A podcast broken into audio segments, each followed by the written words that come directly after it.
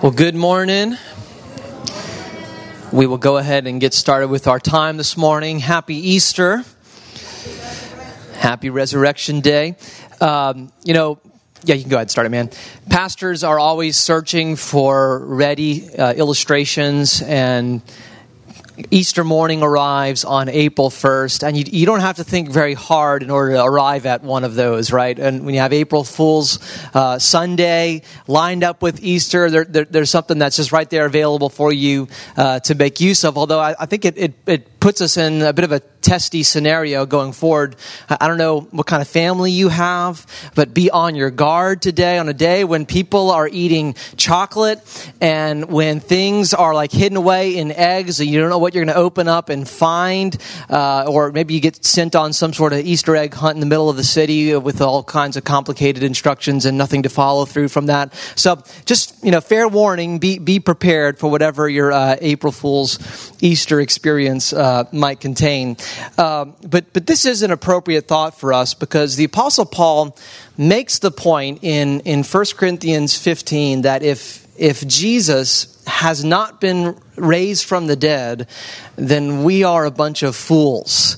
Uh, we are to be pitied. Here's, here's how he states it in 1 Corinthians 15, verse 12. Now, if Christ is proclaimed as raised from the dead, how could some of you say that there is no resurrection of the dead?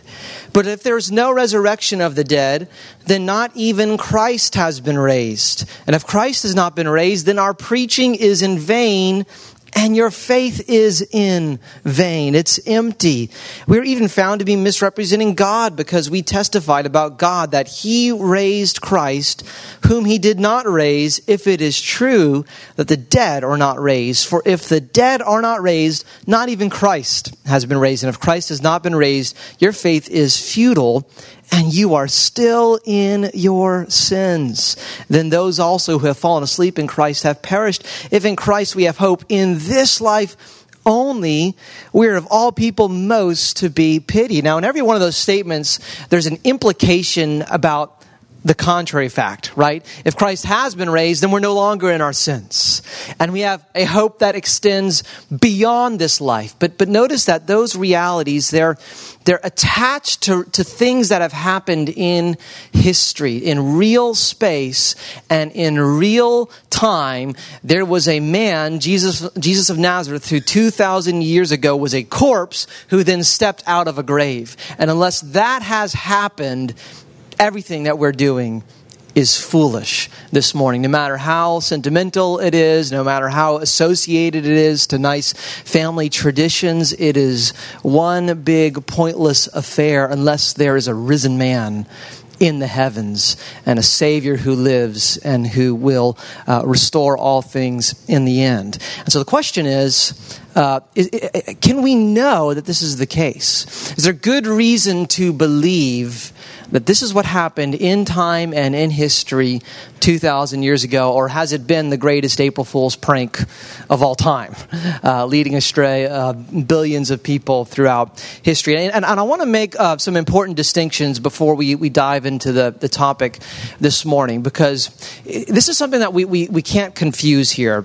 Uh, you know, Paul assumes that Christianity is a, is a faith in which history and facts matter. This is the fact that makes all uh, the difference. And so the, the Christian faith is, is built upon the reality of the resurrection of Christ.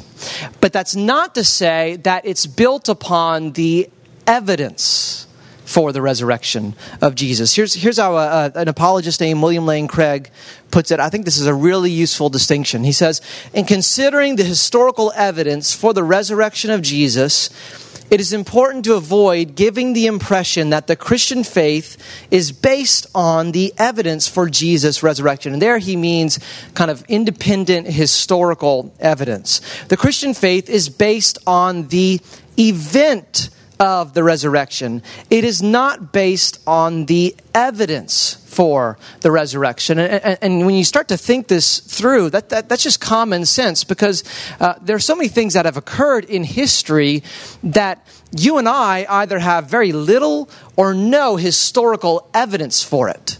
But that doesn't mean it hasn't happened right? There, there, are things that, that, you know, just we're not even aware that have, uh, have occurred throughout the ages. But just because, you know, certain documents and evidence haven't traveled down the line to arrive at us in a satisfactory way doesn't mean that they haven't occurred. And so we need to make a distinction between knowing that something is true and being able to show that something is true. And my hope is that in our time this morning, we'll, we'll discuss some fresh ways to show the, the authenticity of the resurrection as, as a real historical event. But that doesn't mean that until you have this information, you don't know that Jesus is risen. We, we, we, we know that like we know anything else. We, we know it in our experience. We know that in our encounter. We know that in, in the life that we have that's been transformed as God's mercy has now marked all of our days. I mean, think about this. How do you know that you are right now? Uh, sitting in this room in these chairs, and that there really was a past, and that we didn't all arrive right now with false memories. I don't know if you ever, you know, think nosebleedy philosophical thoughts like that. Um, if you try to give evidence for that, you're not going to be able to provide much. But that doesn't mean that you're not justified in knowing, no, I really am here. And my memories are real. And it really is Easter Sunday. And my mom and my dad really are my mom and my dad, right? Uh, there are a lot of things that we, we know that we might not be able to argue for and show with logic and reasons and evidence, but that doesn't mean that we don't know them. And the reason why I want to make that distinction is because we, we live in a, in a culture that sometimes presses people and says, well, unless, uh, unless you can argue that this is true, then you can't know it. And, and that's just not true to a variety of aspects of life, and it's also not true when it comes to knowing the risen Savior. God's Spirit bears witness in our hearts that we have experienced Jesus Christ as alive. And, and yet at the same time, there is really good evidence for the resurrection, and we want to discuss some of that this morning. And let me just make this, this point quickly about uh, how this sounds in the world and culture that we live in, because we spent some time uh, toward the beginning of this year considering kind of the realities of the age, this age of immanence, this, this kind of secular culture that we occupy, and, and it's, it's one in which uh, facts don't really seem to make a claim on somebody. They don't necessarily hold sway in terms of what's real and, and compelling. And this is no less true for us as believers, right? We, we, we spent some time in corporate prayer this morning praying through uh, some resurrection indicatives that Scripture proclaims is true over our, our lives. And I encourage you to grab one of those prayer targets on your way out if you didn't get one of those, because just a lot of rich reality that Scripture says is, is, is ours because Jesus has been raised from the dead. And yet, as believers, we, we can know all that's the case on some factual level and not really being, not really affecting how we're feeling, how we're relating with people, our attitudes and responses, the level of victory and, and sense of newness of life that we're, we're walking in. And so we can experience that same sort of disconnect as well. And I know that Pastor Keith's going to be describing some of that in, in his message this morning. But, but I feel this in the, in the culture around us. I feel this when I, you know, travel to a high school campus and talk to some of the students there. You can demonstrate uh, that something is, is true that it's ver- verifiable, that there's good reason to believe this. That, that doesn't seem to really hold sway with these students as, okay, well, then why does that matter? Well, it matters because it's true. but there's some other missing element that, they, that, that, that they're looking for there because we, we, we tend to be uh, more persuaded by our feelings than facts today. And, and that's not entirely a bad thing because there is an aspect of how we feel that God has designed us to respond to uh, truth a certain way. Um, but it's interesting that even even as feelings seem to matter more than facts in the culture around us, facts still matter a good bit because we, we live in the, in the day when something has to be like scientifically verifiable in order for uh, it, it, to, to be worthwhile for us for us believing. And so if we can if we can show that there are good facts concerning the resurrection of Jesus, that, that's something that still matters even in a postmodern world. All right, so that's kind of setting up what we're doing this morning, and, and we're going to dive in now to seven facts concerning the resurrection of Jesus. And, and, and, and what am I talking about here? What I'm talking about are, are seven things that have happened in history that the vast majority of historians and scholars of the ancient world recognize as true. And I don't just mean people who are Christian, uh, we're, we're, talking about agnostic scholars, uh, Buddhist scholars, you know, in, in, in, some cases, but just people that they, they familiarize themselves with the evidence from the ancient world in the first century in, in particular, and, and, and they say, this is pretty indisputable that this is what has happened in history. And then the question is, okay, what do you do with that?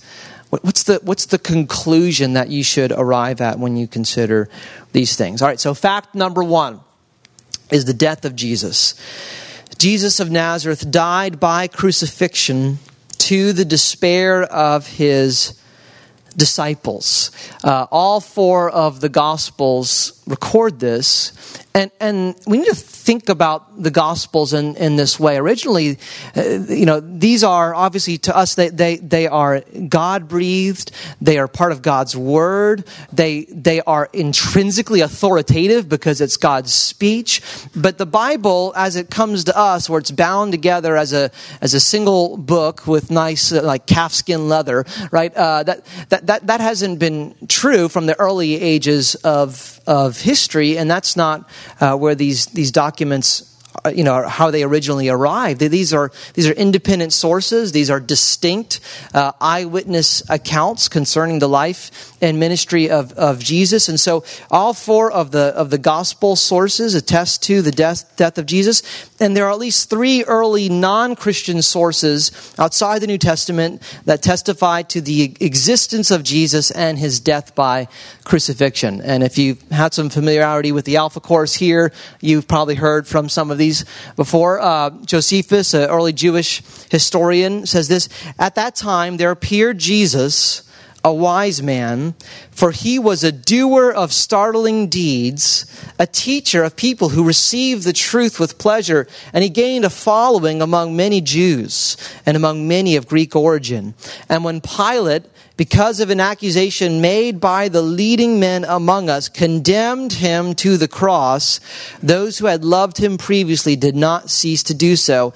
And up until this very day, the tribe of Christians named after him has not died out. And so here you have this uh, early Jewish historian writing within decades of uh, Jesus' life and death, describing his death by crucifixion uh, under the authority of Pontius Pilate and the, and the movement of uh, followers that have come from that. And, and he's not himself a, a, believer. So here's a, a secular uh, agnostic historian named John Dominic Crossan. And he writes Jesus' death by crucifixion under Pontius Pilate is as sure as anything historical can ever be. Right? And, and again, this is, this is talking about what you can show is true. Not just what you can know is true, but what by history you can show is true. How do you, how do you show anything is true in, in history? How do you show that you know, in 1492, Columbus sailed the ocean blue, or that Abraham Lincoln was the 16th president of the United States. Uh, you don't do it by uploading a video to YouTube, all right? That, that's how, if you're, if you're like 16 and, and, under, you think that anything is verifiable because it showed up on the internet, but that's uh, increasingly not the case in the, in the day of uh, Photoshop and, and in the day when, honestly, the, the, technology is available where you can splice together somebody's video and, and you can you can you can take previous recordings of their voice. And so if we want to take like President Trump and, and have him say something ridiculous, which would never happen in reality, I know. Uh, but if you, if you want to attribute something to him, there's programming where you can create a whole video with his face and his voice. And so in the day of YouTube, you really can't know what is true or, or, or false. But the way that we know anything from history is we, we examine the sources, we look at eyewitness testimony, we look at things like archaeology and other kinds of historical evidence. And John Dominic Crossan is saying, as sure as you can know that in 1492 Columbus sailed the ocean blue, we can know that Jesus was crucified and killed under Pontius Pilate. That is a remarkable claim coming from an atheist. Um, the nature of crucifixion is one that matters in this discussion, uh, that there's no evidence that anyone has ever survived a Roman crucifixion. Um, I don't know, if, you know how many of us are familiar with this, but you know when, when you're crucified, it's not death by nails right? It's not the nails that, that kill you. First, there, there was a, a scourging, or the Roman scourging would literally uh, beat you within an inch of your life. There'd be an amazing amount of blood loss at that point. Uh, you're beaten to the point of exhaustion and, and organ failure in, in some cases. And then a- after that, the, the, the, the, actual crucifixion would, would involve, the, so there, there are three nails, one through uh, each wrist, and then the body would be turned like this, and there would be one nail through the ankles down below. And so you would be twisted and contorted in this shape. And what it would do, it would, it would pin your chest in, in the inhale position. And so you, you, when your body is in that position, you can't let air out. You can't exhale. And so what would have to, the, the, the, crucified victim would have to put all of his weight on that nail, run through his ankles, and push his scourged back up the, uh, the beam of the cross in order to get himself into a place where he can breathe out and then fall back down.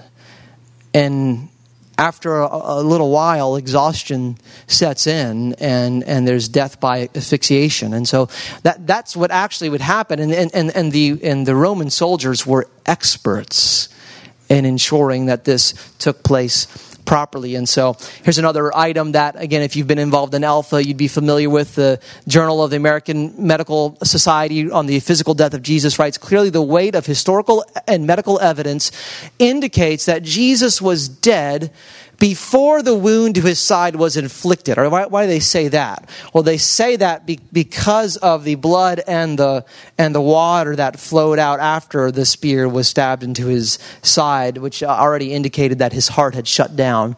Um, and supports the traditional view that the spear thrust between his rib, right ribs probably perforated not only the right lung, but also the pericardium and heart, and thereby ensured his death. Accordingly, the interpretation based on the assumption that Jesus did not die on the cross appear to be at odds with modern medical knowledge. And, and the important part about this, right, so the way that this fact is fully stated, Jesus of Nazareth died by crucifixion to the despair of his disciples, left them in a condition of being hopeless, unmotivated, certainly not strategizing some scheme that they can come up with at this point to continue on the mission of Jesus. For all intents and purposes, it seemed that Jesus was a failure. All right, fact number two the burial of Jesus. After his crucifixion, Jesus was buried in a tomb by Joseph of Arimathea. And, and there are several uh, of these facts the death, the burial, the resurrection, the appearances.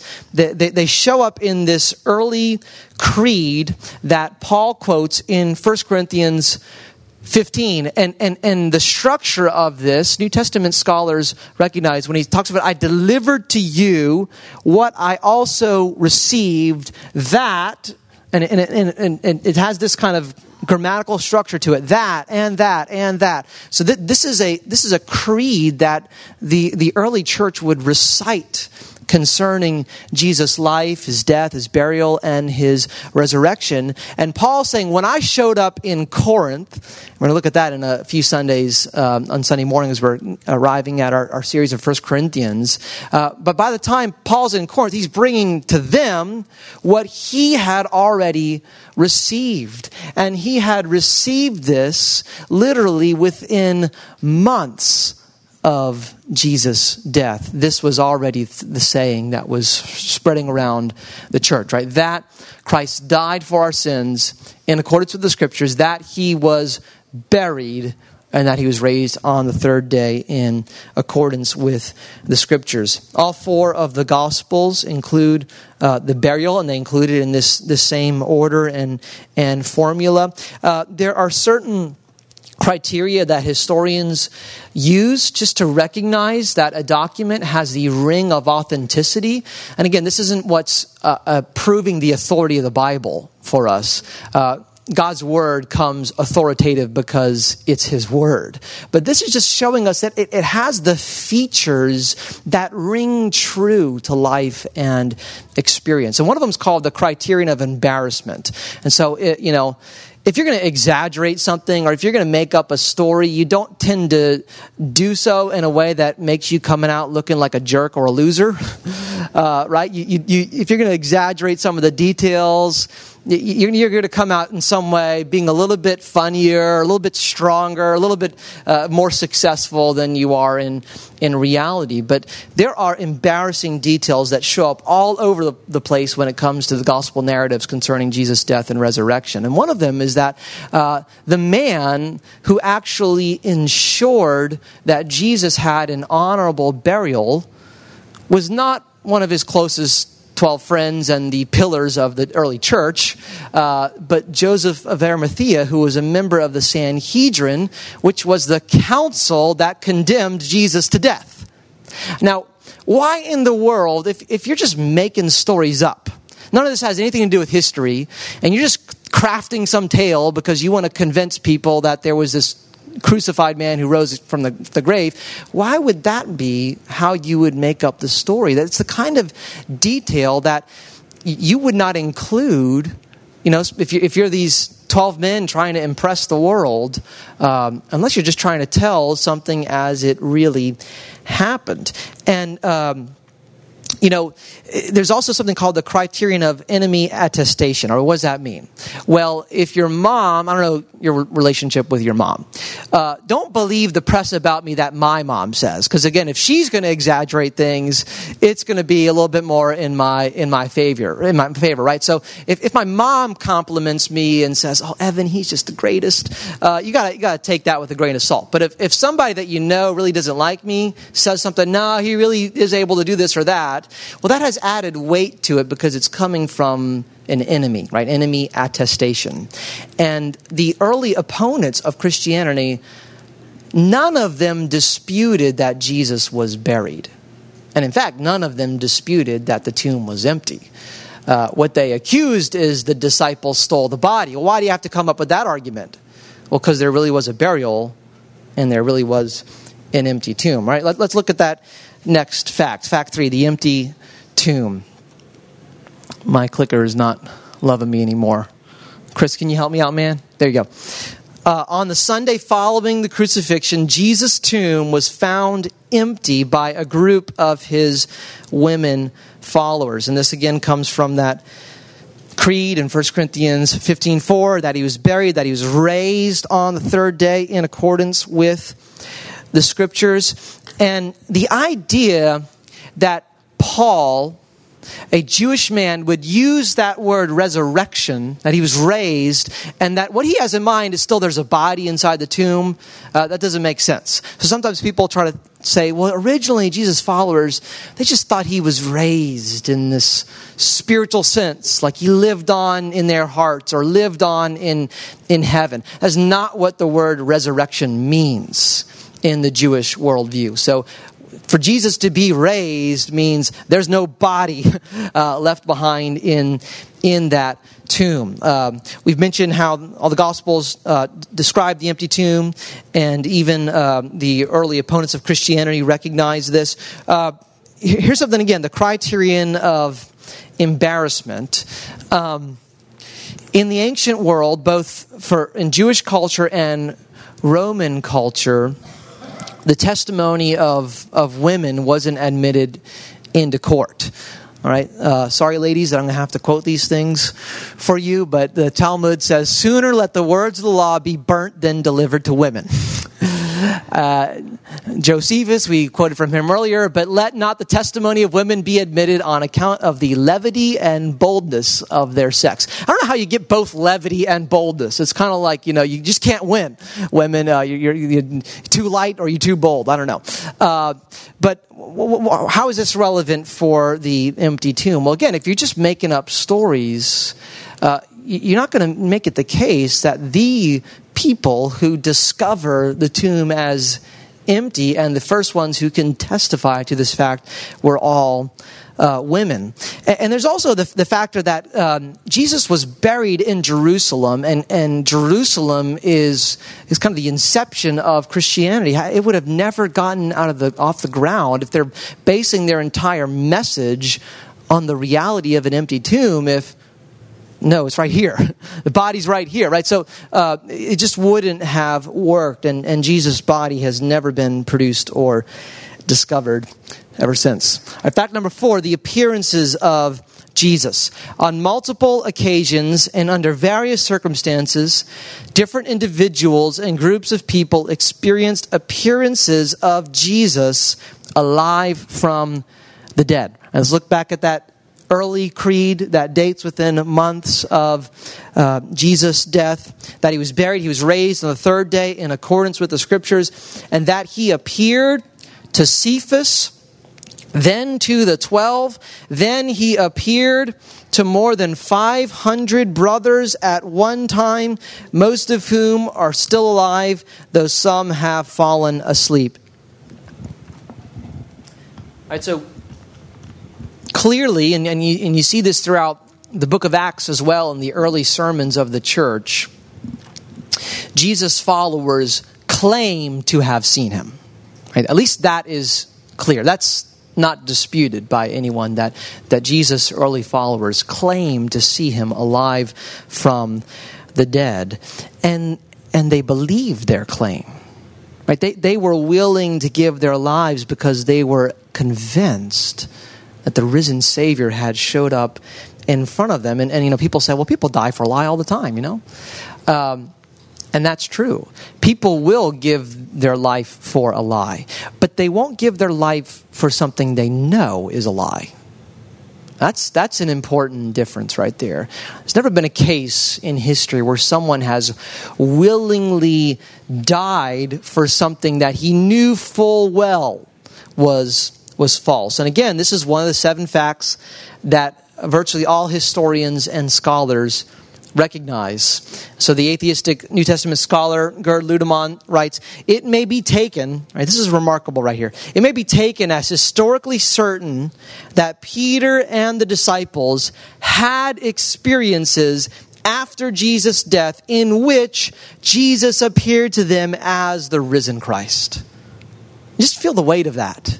He's saying that may be historically certain that that's what happened. Now, Gerd Ludemann doesn't believe that Jesus rose from the dead, but he believes that these disciples were fully convinced they saw a risen Savior.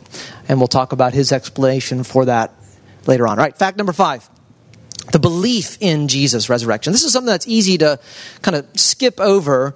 Uh, this is significant, right? The original disciples believe that Jesus was raised from the dead despite their having every predisposition to the contrary, right? They, they move from their, their position of despair and hopelessness to being bold proclaimers of the lordship of Jesus. Uh, Sunday morning, after the resurrection of Jesus, has become the primary day of worship in the early church, and monotheistic Jews began worshiping Jesus as divine. This is a significant worldview shift that doesn't just happen because of anything. And, and, what do we mean by despite having every predisposition to the contrary, right? The, the, the resurrection when they talk about Jesus being raised from the dead, what that means is not just that Jesus was resuscitated. It doesn't just mean that Jesus, you know, was alive and that he died and that he was alive again, which that in and of itself would be amazing and is a miracle. And by the way, let me just throw this out there. Sometimes people say, maybe you've come across this in, in the past, something like extraordinary claims require extraordinary evidence. And so if you're going to claim something like Jesus has come back from the dead, your evidence has got to be like super, super certain and really, really good. Right, that's something that people love to throw around. I, think it dates back to Carl Sagan. Uh, well, is that really true? If something's an extraordinary claim, does it require extraordinary evidence? You know, what if I said that my uh, driver's license ID number was 08943225578, and that's not the right number because this is probably going to show up on the internet. Um, that's an extraordinary claim. But what's the likelihood that uh, of all the possible number combinations, that's the one that's my driver's license ID number? Uh, well, do you believe me that that's my ID number, other than the fact I just told you it's not? Uh, what would be the evidence that would be needed to, to show that extraordinary claim? Uh, I just would need to show you my ID and show you that's the number. It's, it's, very ordinary evidence. If I said, you know, in my backyard I've got a rocket ship, all right, that's an extraordinary claim. How would I, how would I give you evidence of that? I'd take you to my backyard and show you, here's the rocket ship. That's pretty ordinary evidence. And so to show that a resurrection has happened, you need evidence that the person lived evidence the person was dead, and then evidence that the person was alive after the evidence that they were dead. Which, for that, you just need ordinary evidence. But the resurrection isn't just the claim that a dead man has come back to life in the way that Lazarus came back to life. The resurrection is the claim that Jesus was raised to glory, to a glorified perfect body to something that was a product of the consummation, which everybody was looking to happen at the end of history. And yet that that's happened ahead of time. That that's happened right in the middle of history. And in order for Jews in the first century to come to believe that, there would have had to have been a radical experience and encounter. Right? Here's how Timothy Keller puts it in his book, The Reason for God. By Jesus' day, many Jews had come to hope that someday in the future there would be a bodily resurrection of all the righteous when God renewed the entire world and removed all suffering and death. The resurrection, however, was merely one part of the complete renewal of the whole world, according to Jewish teaching. The idea of an individual being resurrected in the middle of history while the rest of the world continued on burdened by sickness, decay, and death was inconceivable. If someone had said to any first century Jew, so and so has been resurrected from the dead, the response would be, Are you crazy? How can that be? Has disease and death ended? Is true justice established in the world? Has the wolf lain down with the lamb? Ridiculous.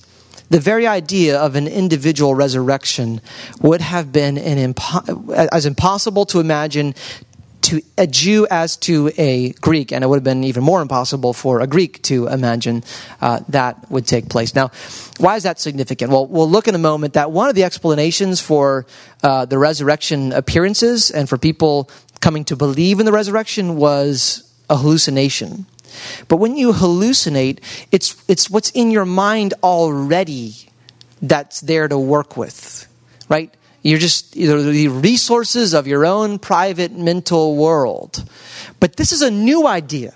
This wasn't in the mind of a first century Jew that a resurrection would have happened in the middle of history. And so for them to come to this conclusion, it would have had to have been revealed to them and displayed clearly before their eyes. All right, quickly, two more facts. Fact number six that James was converted. The skeptic James, the half brother Jesus, was converted to Christianity because he believed that the risen Jesus appeared to him.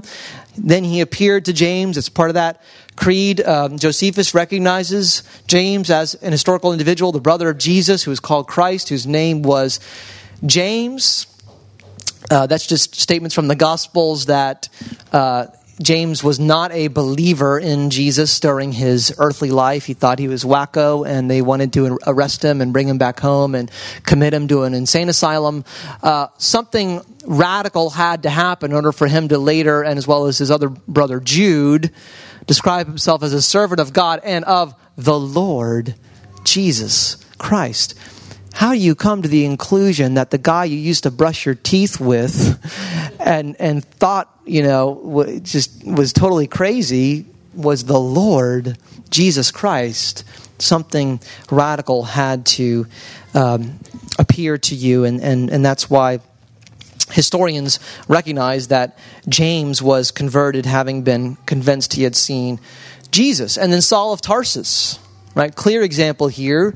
An opponent wanting to stamp out Christianity uh, comes to be one of the pillars of the faith because he was convinced that the risen man had showed up before him. And so, uh, last of all, as one untimely born, he appeared also to me. from the least of the apostles, unworthy to be called an apostle, because I persecuted the church of God. But then he talks about the grace of God that was at work in him.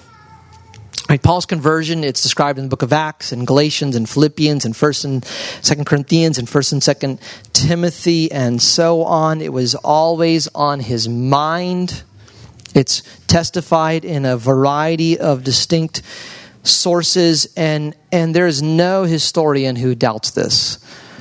There's, there's, there's nobody with any credibility that doubts that there was a man who wanted to see Christianity's ruin because he believed that Jesus was a blasphemer and a criminal who came to the place of being one of the foundational leaders of the church because he had seen Jesus. Now, if you have Paul here, you have all these other ones because here in 1 Corinthians 15, you get the death of Jesus, the burial of Jesus, the empty tomb, the appearances of Jesus, belief in Jesus' resurrection. You get the conversion of James in this passage and the conversion of Paul. And so, you know, either Paul, you know, you, you know, you guys, you familiar with C.S. Lewis's liar, lunatic, and Lord framework for Jesus? Jesus either was totally a liar and a deceiver, or he was wacko, or he really was who he said he was. That applies to this man as well. Either Paul was totally insane, and I've spent a lot of time reading his writings.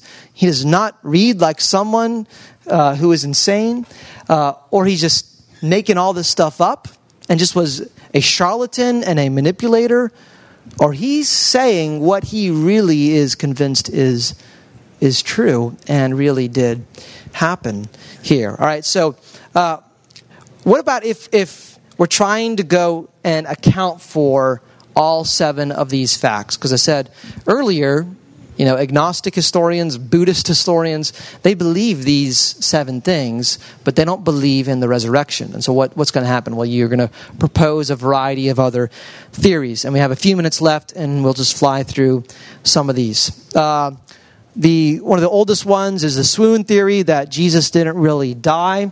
This isn't something that people today are seriously proposing. Uh, this is, by the way, the, the Muslim belief that Jesus did not die on, on the cross. And so uh, the, the population of Muslims hold to something that historians recognize you, you are denying one of the most historically certain facts from the ancient world that Jesus died by crucifixion. Um, but let's just consider okay, what, what does that fail to account for? One, it would, it would explain the empty tomb. Um, it, but it wouldn't really explain, I, I, guess it would explain in some way the appearances of Jesus. It wouldn't explain the, the belief that uh, Jesus had been raised to glory. You know, if, if Jesus, after a Roman scourging and crucifixion and being in the tomb and infection has set in, somehow managed to, to push away a really heavy stone and fight off Roman guards and show up to his followers, I think they're going to like, man, you need medical attention immediately. I don't think they're going to think, wow, you are a product of the new creation. Um, it, would uh, contradict the medical evidence uh, uh, concerning the death of Jesus. It would make Jesus into a charlatan, so the liar, lunatic Lord scenario makes him into a liar if he, you know, somehow he didn't die and then came around t- telling everybody he rose from uh, the dead. It doesn't explain how that would have been convincing at all to Saul of Tarsus, why that would uh, cause him to be glorified. And so that's why the swoon theory is dead. Uh, stolen body theory. The, the disciples stole the body. That would explain the empty tomb.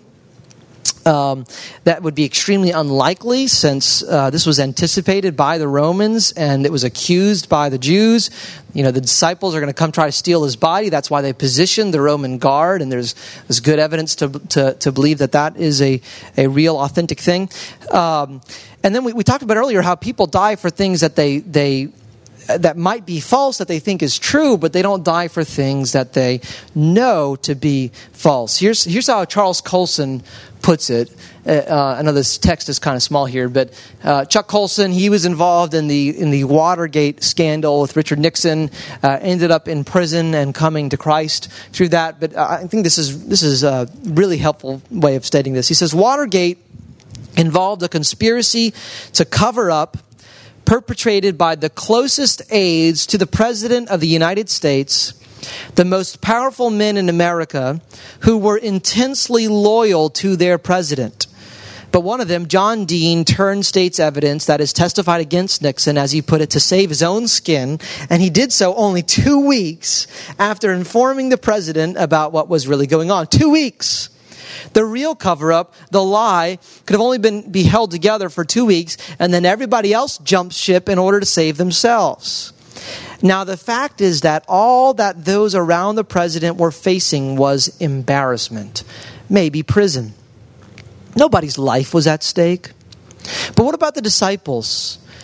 Twelve powerless men, peasants really, were facing not just embarrassment or political disgrace, but beatings, stoning, execution. Every single one of the disciples insisted to their dying breaths that they had physically seen Jesus bodily raised from the dead. Don't you think that one of those apostles would have cracked before being beheaded or stoned? That one of them would have made a deal with the authorities? None did. Right, what about uh, the wrong tomb theory? Um, you know, the women were kind of helpless and confused and went to the wrong place and they came upon one that was empty, but they just kind of, they, they uh, lost their bearings and didn't follow the right directions. Well, one, that, that contradicts uh, positive evidence from the Gospels. And so there's no evidence for this. So that's just something that people need to, to realize. Anybody can throw out some explanation while they're demanding you to provide evidence of something while they're not providing any evidence for their explanation. Uh, so there, there's, there's no reason to believe that this is what's happened, but there's also positive reason to believe that's not what happened, right? Uh, Luke 23, uh, talking about the burial of Jesus. In verse 55, the women who had come with him from Galilee followed and saw the tomb and how his body was laid and they, they plan to return. They, they, they plan to, to take care of his body and, and anoint it with, with spices and care to uh, their, their leader. And, and there's no reason to believe that they showed up on the wrong, at the wrong tomb. But even if they did that would explain the empty tomb. It wouldn't explain why people were having appearances of Jesus. It wouldn't explain why James would be converted or why uh, Saul of Tarsus would be convinced by this. Right? And, and, and here's something else that's important an empty tomb, in and of itself, only convinced the Apostle John that something has happened. Right? Peter and John, they run to the tomb. John, you know, shows up Peter in the race and arrives there first. Um, and, and, and what happens? They end up being more confused and more afraid than they were beforehand. They didn't run off celebrating, yay, Jesus has risen. They don't know what's happened. They think, what is this? You know, not only have they killed our leader, what, what is this weird scheme of the Romans? They, they, they want to lock the door and hide. They are more concerned uh, after encountering the empty tomb than they were before. It wasn't an empty tomb in and of itself that caused them to believe that Jesus had been raised from the dead. Because again, resurrections happen at the end of history it was encountering Jesus that made all of the difference. and let alone the fact that eventually somebody would have found the right tomb, right? Um, so that's why the empty tomb theory doesn't work. What about the hallucination theory? The disciples experienced grief hallucinations. Um, there's a big problem of trying to do armchair psychoanalysis on people that lived 2,000 years ago, which is why if you ask any, you know, uh, specialist in the field to psychoanalyze these guys, they don't want to touch that because they don't want to lose their own credibility. Um, but I, I, there, there's several problems with this. You know, not only the fact that the whole grief hallucination thought doesn't really work in, in light of the particular psychology of of these men, uh, but the the big problem is. Uh, that early creed within months of Jesus' death testifies that there were over 500 people that saw Jesus. Right? Hallucinations are private mental phenomena. If if we throw some big sleepover party tonight and you know we kind of set up an ice cream bar up at front and and I you know I, I, well actually new scenario we throw a, a sleepover uh, which you know I, I did basically last weekend at the lock-in and it's kind of frazzled my brain still so that's why i'm working through this uh, i have a dream that we have set up the most amazing ice cream bar, right? It's got every flavor there. It's got all the toppings that you want. You see where my mind goes, right? Um, and I wake up and I say, guys, this is awesome. You got, you got to come taste this. Let's all go back to sleep and join me in my dream and come experience this ice cream bar. Uh, that doesn't work, right? Because the dream's inside of my head, not yours and hallucinations are inside of my head and your head. You, you, don't have group hallucinations of the same kind of event and experience. And it wasn't just that they saw Jesus, they spoke with him, they interacted with him, they touched him, they ate breakfast with him. Um, and again, that would not explain why they came to believe in the resurrection. Just put yourself in the mental framework of a first century Jew. You start having visions of Jesus. What are you going to conclude? Oh, wow, Jesus has been brought near to the bosom of the Father.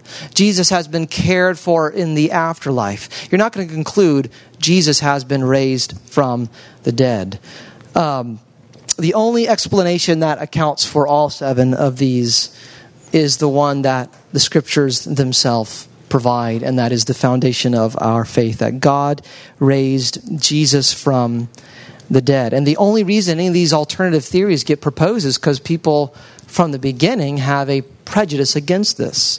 They assume a resurrection is impossible, so now we got to do whatever we can to come up with some other ridiculous theory to explain these things. But if you just allow this evidence to lead in the direction that it's pointing, this is the only thing that can explain for all seven of these facts. Find uh, William Lane Craig, he's, he's an apologist uh, that's written a lot in this uh, area, and he and some other writers have, have, benefited from them when it comes to the, the resurrection evidence.